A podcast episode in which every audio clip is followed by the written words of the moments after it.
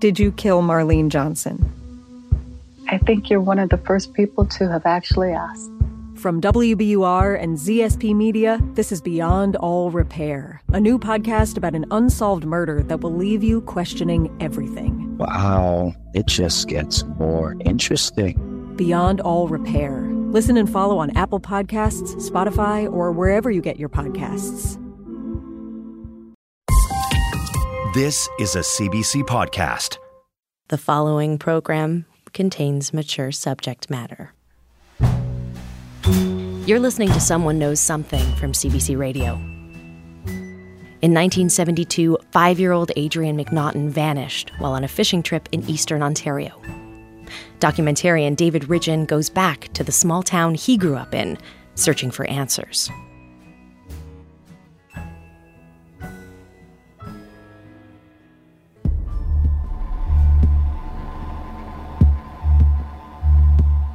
You know, it's a strange thing to have your family story out there. But it dawned on me that if you talk to almost any family, you'd discover that they had extraordinary events. Everybody's story you could make into a movie. In everything we do, we make stories because it helps the world to make sense. And piecing together the story of Adrien McNaughton's disappearance is no different. Well, that's what I figured. They had a winter coat on because of the mosquitoes, and I figured the next day in the heat he would have taken it off. But Murray, I don't remember that it was a winter coat. Well, it was a heavy coat. I don't remember that it was a winter coat. You wear it in the wintertime. I think someone has taken them. And I don't know if I'm saying that I hope that that's what has happened, or I really think that's what has happened. We can trick ourselves into believing anything, filling gaps where there's nothing. Well, a lot of people blamed Murray for it. Yeah, I remember one was Murray had just got out of jail, and he'd murdered him. Yeah, there was all kinds of accusations made. There was really ridiculous things, like somebody found him nailed to the bottom of a boat. There was crap like that. Some girl accused me directly, said, oh, she knew that I did it. I won't be accused of doing something I didn't do. The one theory that I think is most plausible to me is he was trotting along the roadway back to the camper or something, and another fishing party or something came around the corner in a car and ran over him. Adrian's eldest brother, Lee. Well, they want resolution. We don't do well with the unknown. And with that, we want resolution, we want certainty, we want clarity. But unfortunately, that is not this life we have. And so I think all those people who had rumors and theories, well, of course, that's what it is. It's a conclusion for them. It's an end. We don't have to live in this mystery of not knowing.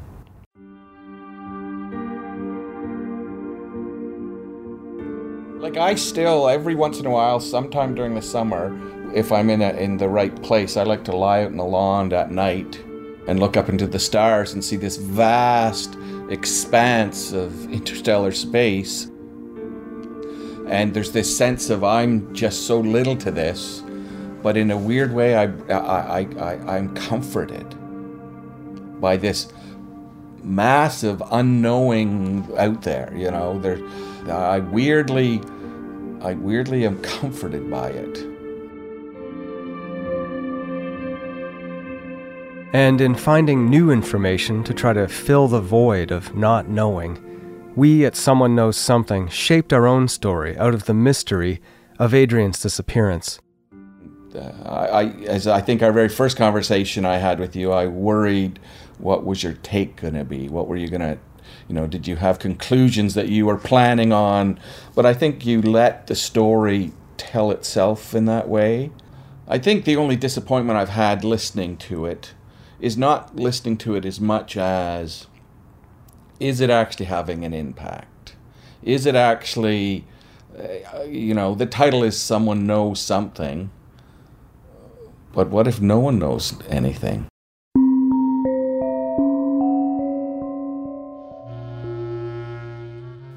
Throughout our episodes in this series, we've received dozens and dozens of messages from listeners who said they knew something.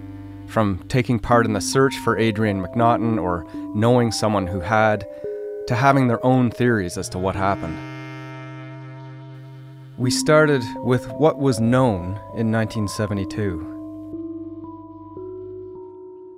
One man, Doug Irwin, remembered two sets of footprints being found that led searchers nowhere. Looked like a little boy's running shoe and a man's moccasin, because it was flat and you could just see there where the ball of the foot hit, the heel, the ball of the foot, and the toes. And I remember those tracks well. Another person's account of the search comes from Adrien's cousin, Brad Lee, a tall, skinny 15-year-old at the time, who was lowered into a swamp with ropes around his body in case he got stuck. You know, it was like probably the closest thing to quicksand I'd ever been in. It was still kind of not thick. You could move around, but it wouldn't hold your weight. You sunk right to the bottom. They tied like two ropes on me. I just used that stick and kept. They tell me poke over here, poke over there, and I'll walk this way. If there's anything in the one I search, you know. Poking with a stick to feel for a human body. And I guess if you'd have been in there, there would have been like an article of clothing, or you would have saw something, you know. And I remember getting out of there and just going in the lake and getting all that stuff off me, you know. And now, well over 40 years later, even the original searchers, such as former Ministry of Natural Resources employee Hugh Allure, feel they know something that might help. It was well covered, eh? Like, I know that every speck of the ground was saw by me, and I think he was taken. And my theory is that if he was taken by a bear, something would have been found, like his cap. He's supposed to have had a cap. I don't hear that in any of those episodes. But it doesn't matter. A kid that age would have found his running shoes and all that stuff, so...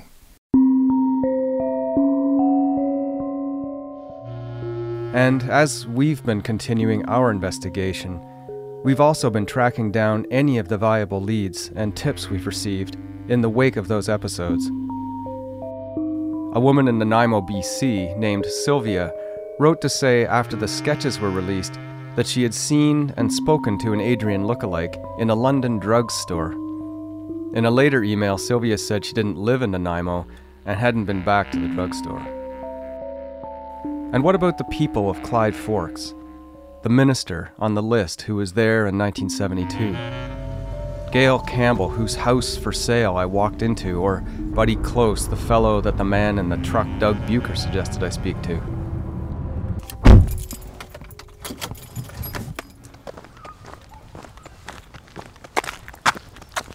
I'm in the Perth, Ontario parking lot of Tim Hortons, and I'm going to call some of these folks that used to live up in Clyde Forks. So the first person I'm going to call is Gail Campbell.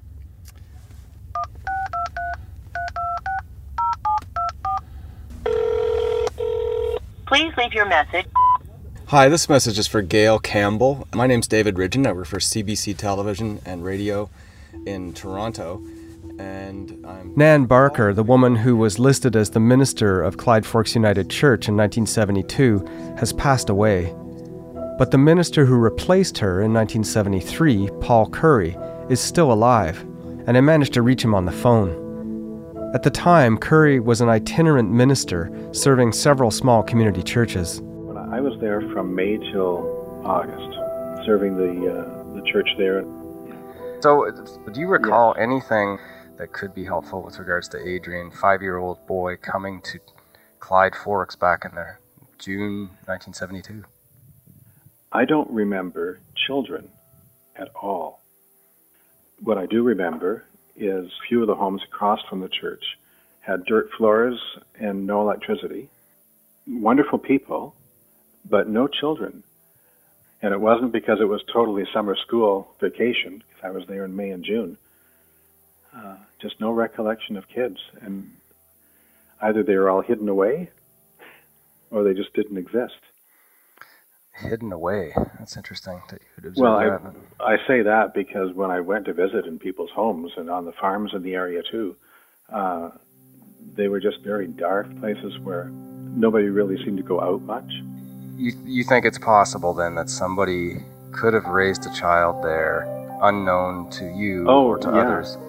Sorry? Definitely. Yeah. Definitely. Because of the just things were hidden. And Gail Campbell calls me back.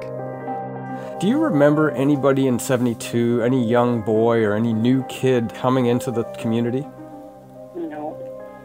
No, there'd be nobody came in.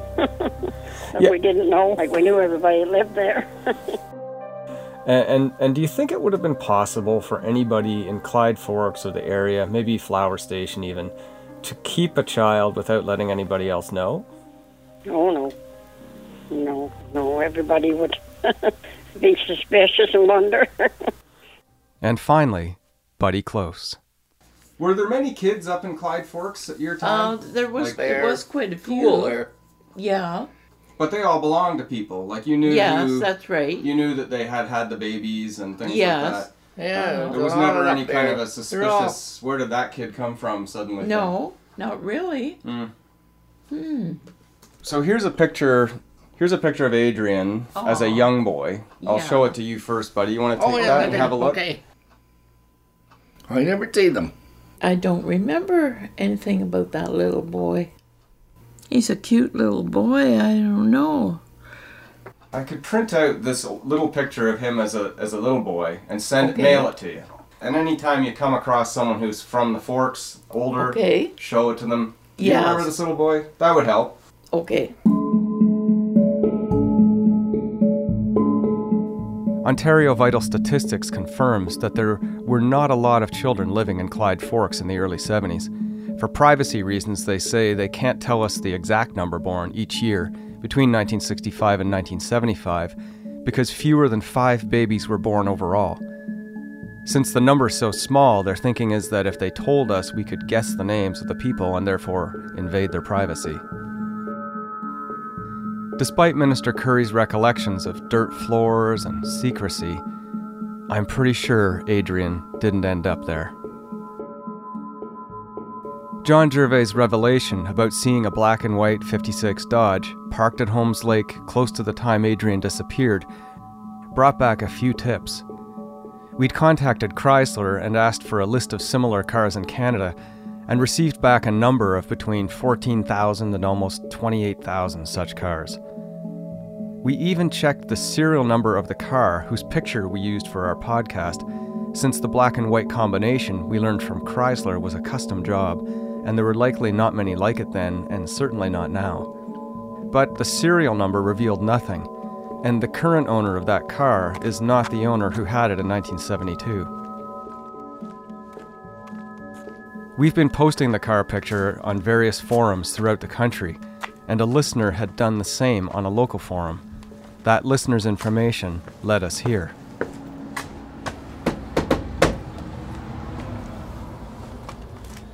Hello. Your dad here? Oh, hi. What's going on? Are you Dwayne? Possibly. It's okay. My name's David. I work for CBC Radio. Yes, sir. And I got a story to tell you. What's up? Here's my card, first of all.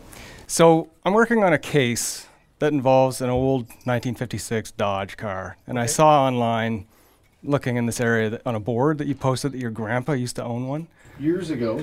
A black 56? Possibly, yeah.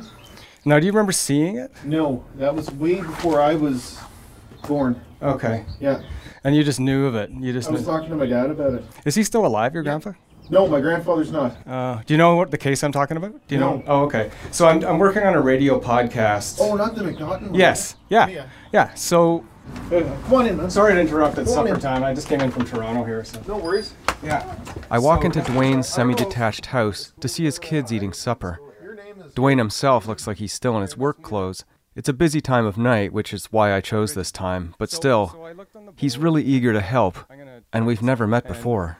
So what happened? You know, I don't know if you listened to the thing. So what happened? My wife was glued to your... Oh, really? Yeah. Oh, okay, that's cool. Yeah, that's right. So my thinking is, who owned the black and white car? Because they may have seen someone else there, seen something, or have some key to the case, you know? Like, you just check everything. So... I'm trying to think back in about... I'm a car guy. My grandfather, I can pretty near tell you every car they've ever had. That's just my thing. Yeah, yeah. He bought his first new car in 69, so it would have been a Ford. So he wouldn't have had a 56 back in about 72. Oh, okay. And then he got rid of it. Yeah, yeah. Years and years before. Okay, so the car, the black car Dodge that he had, he got rid of before 72. Oh, hell yeah. Yeah. Dwayne disappears downstairs with his kids still cheerily eating supper in front of me. He returns with a car book. Yeah. Okay, that's fine. Oh, you got a car book? This is just one that I could find quick. So that was, what, 56? Yep.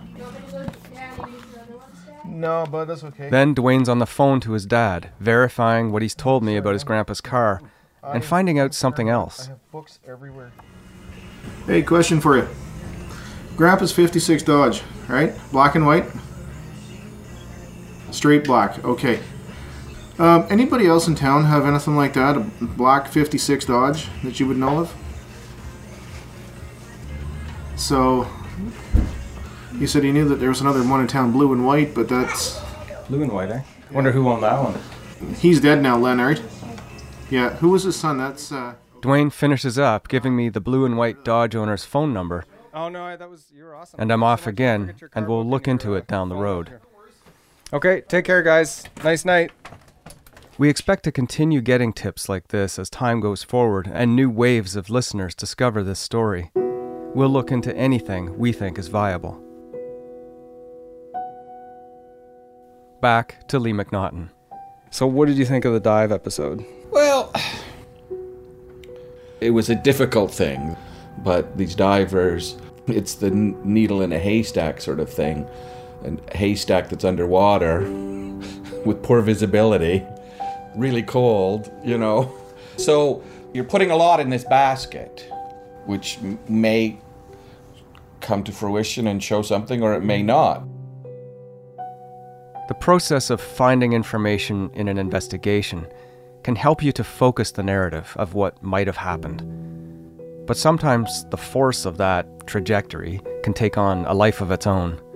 Hence the dogs, the dive, the basket, and now the next step.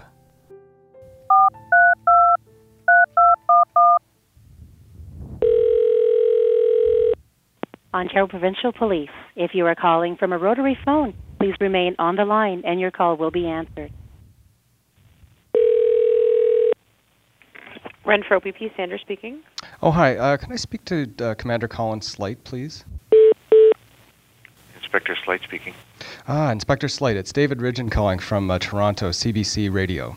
I've been working on the Adrien McNaughton case with CBC here. Okay. Actually, I just downloaded your podcasts on the weekend.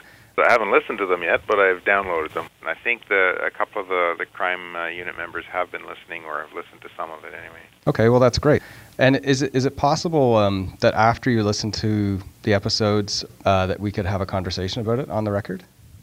And I'd be interested to hear the OPP's opinion, or at least your opinion, on what you think of what we found so far. I'd have to check and see, get authorization from, because it's not my case.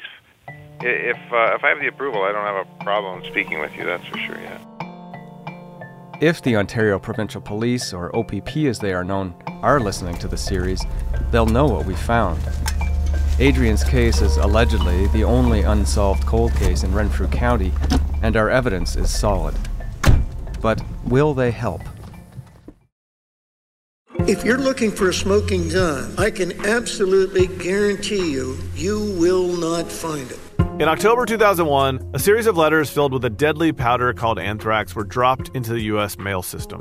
What started as an unprecedented case turned into an unsettling mystery. Who sent these deadly letters, and why?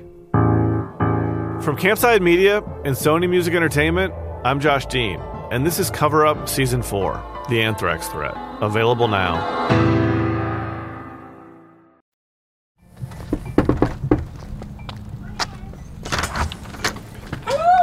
Dad's just in the backyard. I'll have to go get him. Oh, okay, great. Thanks. Before I talk about the police with the family gathered once again before me, I reveal a new idea brought to us by one of our listeners. Anonymous voluntary DNA matching. Last time I was here, you told me that the police took your DNA, right? Yep. Well, it came from when they were doing the full age-enhanced drawing, wasn't it? So they did the other sketch, the Renfrew Detachment, did that sketch that we redid in 2009, and then they got your DNA and Murray's, and they, how did they do it? Mouse. A cheek swap? I think so. I don't remember getting the finger cut off or anything. So somebody sent a tip in to us, not a tip, an idea, and we thought it was a good one. And it has to do with DNA. So there is a company in the States called 23andMe. And what 23andMe does is they take in DNA and then they put that in their database. So what happens then is if somebody out there thinks they're somehow been missing or abducted or, you know, something in the similar situation as Adrian, they'll go and say, here's my DNA. And so then they match any DNA that comes, they try to match it. So it's an opportunity to just store your DNA there. And if someday somebody walks in and says, I've got DNA and it might match. So it's something, it's a positive step towards the direction of perhaps Adrian's still out there. So if you guys are interested in that. And I think it's a great idea, to be honest. Any chance of finding out? What do you think, Murray? Sure. Oh, yeah. It just increases the possibilities again. The onus is on the other party, the potentially living Adrian, to come forward and say to 23andMe, I don't know who I am, you know? Just his gut feeling that there's something different. And then I ask for the McNaughton's opinion on the podcast experience they've had so far. What's your sort of summative ideas that you've had through the process here? And well, I'd say you're doing a wonderful job. That's my opinion. And keep up the good work. Chantal, who's done the most in-field work with me, seems hesitant to speak, and I notice that she's tearing up a bit. I've been kind of thinking about this coming because, as last week's episode said, that Tuesday was going to be the finale of this season. And probably since the beginning, I've been thinking, I can't wait for this to be over. But now when it's actually happening, I do have some mixed emotions. I'm not upset that the podcast is ending. But I was thinking, so then what happens? Is all the investigating going to stop? Is the momentum now going to stop? Is it going to be over again? I think they've said it all. I think they've said it all, David. Really. I've had dreams and things from it all, you know. And not always good, but no, I think they've pretty well said it all, and I think you've done a good job, David. And I am quite sure it's not for anything for show. You know, yeah. It's a good time to introduce the idea of going to the police. So the next thing is, I have made a formal request to the OPP in Renfrew to discuss the case and talk about what we've come up with, say the black and white car, the dogs, what's happened up there, say the new sketches. We want to talk to the OPP in Renfrew and say, now what? What do you want to do with this? What do you think of what we've come up with? And hope that they can carry the ball. You know, like I think Colin Slight is the inspector's name, and he had to get permission to give me an interview. So any minute now, actually, I'm expecting an email from the OPP saying, we're going to do this discussion with you or we're not. Wouldn't you think that we should have some say? Well, I'm willing to go with you. Hmm? That would be cool. I'd go. You could all come. Okay. Do you want to just come with me to Renfrew and... Oh, I think I should. It was any help at all. Okay. Is it okay if I take Murray in my car? All right. Well, we'll see you later, Barb and Curtis. Okay, we'll see you later. Oh yeah. So where is the one I'm going to? Is it just on right Main Street? Yeah. Do you know where the town hall is? Yeah. That's the same spot. Okay. All the way out. Okay. So I'll see you at the courthouse, Renfrew. Yeah. Okay. Hall Street.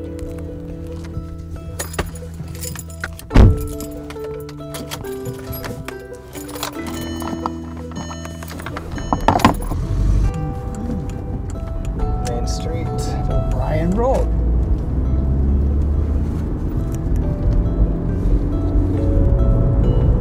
I think they have parking for the police stations on this street. Oh, okay.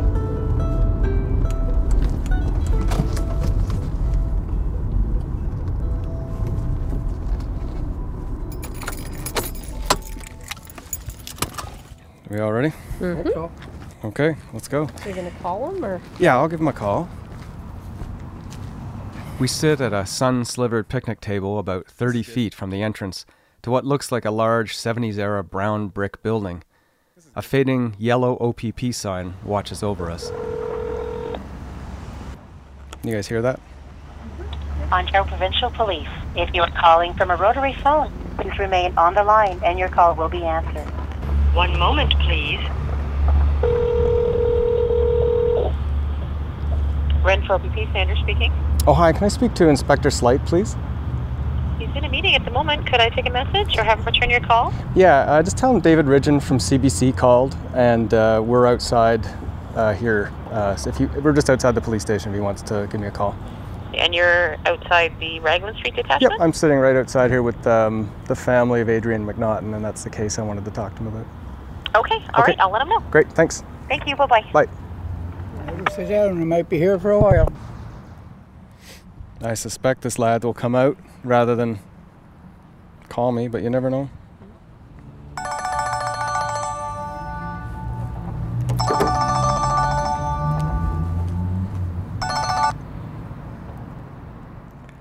Hello? Hello, David. Yeah. Inspector Slight speaking. How are you today? Hey, Inspector Slight. How are you? I'm fine.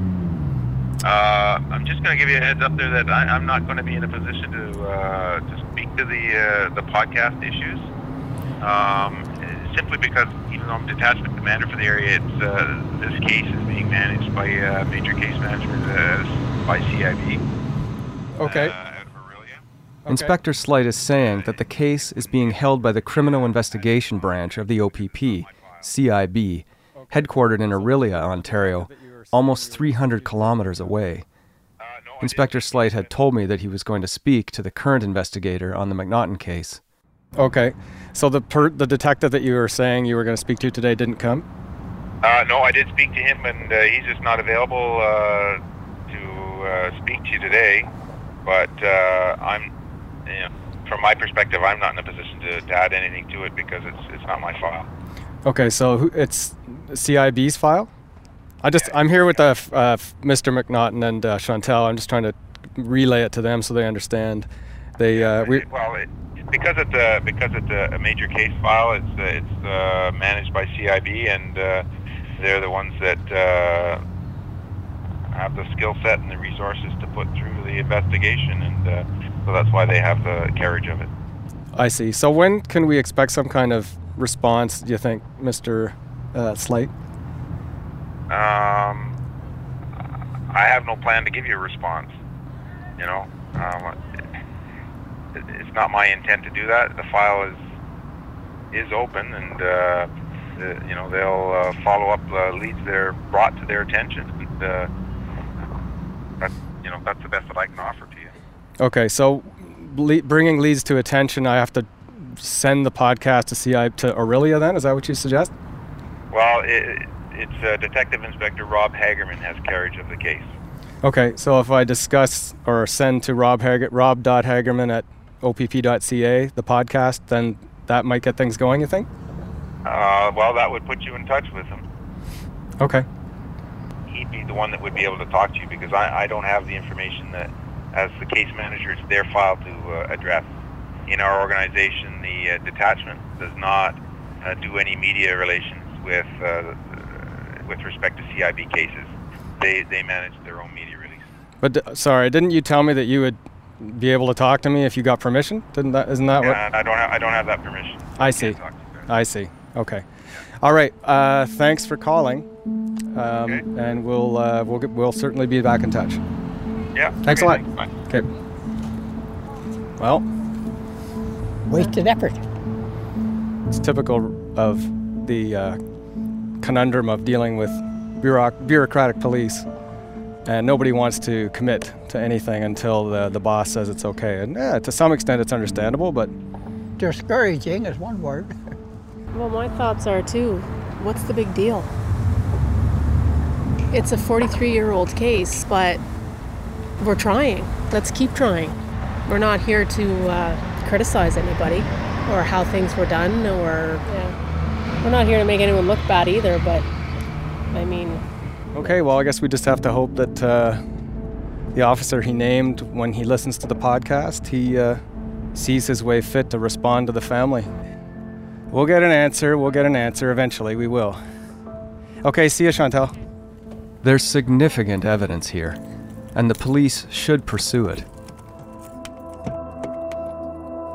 And there's also something significant on the dive front to add to everything else.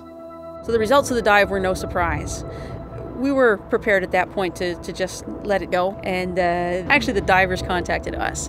They weren't prepared to let it go. A week after the dive we conducted for human remains at Holmes Lake, the dive where we found only a sock that almost for sure did not belong to Adrien McNaughton, Kim Cooper went back to the datum point with fellow handler Pauline and their dogs Breeze, Grief, and Quinn.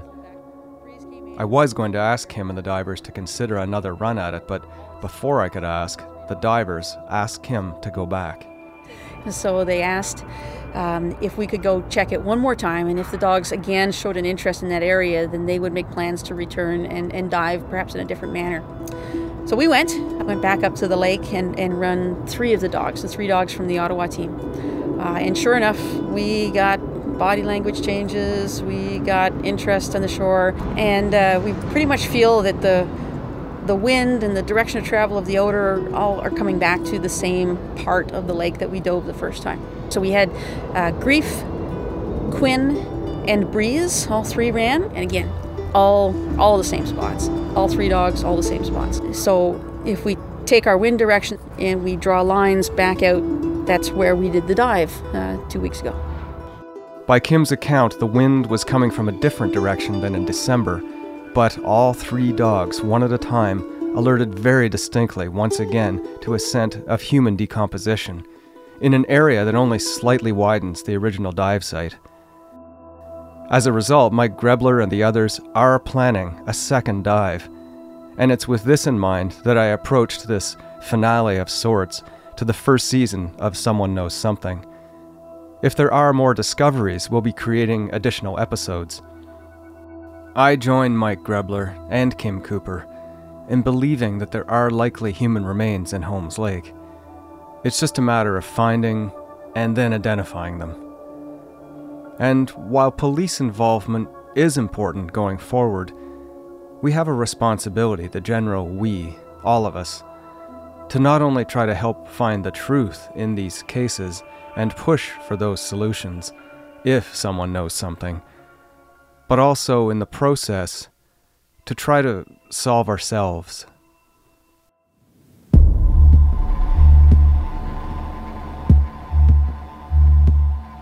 I haven't liked this process. It's not easy, it's not comfortable, but I'm glad you've done it.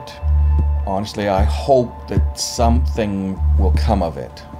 But if nothing comes of it, hopefully a parent will hold their child closer, care for each other more, and all of us realize that each of our lives are quite extraordinary.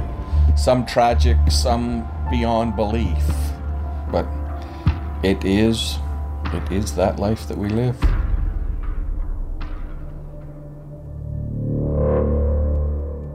You've been listening to the Season 1 final episode of Someone Knows Something. Visit cbc.ca/SKS to see an interactive piece about what we learned this season from David Ridgen. We're also proud to announce that we'll be back with a new season and a new case in the coming months.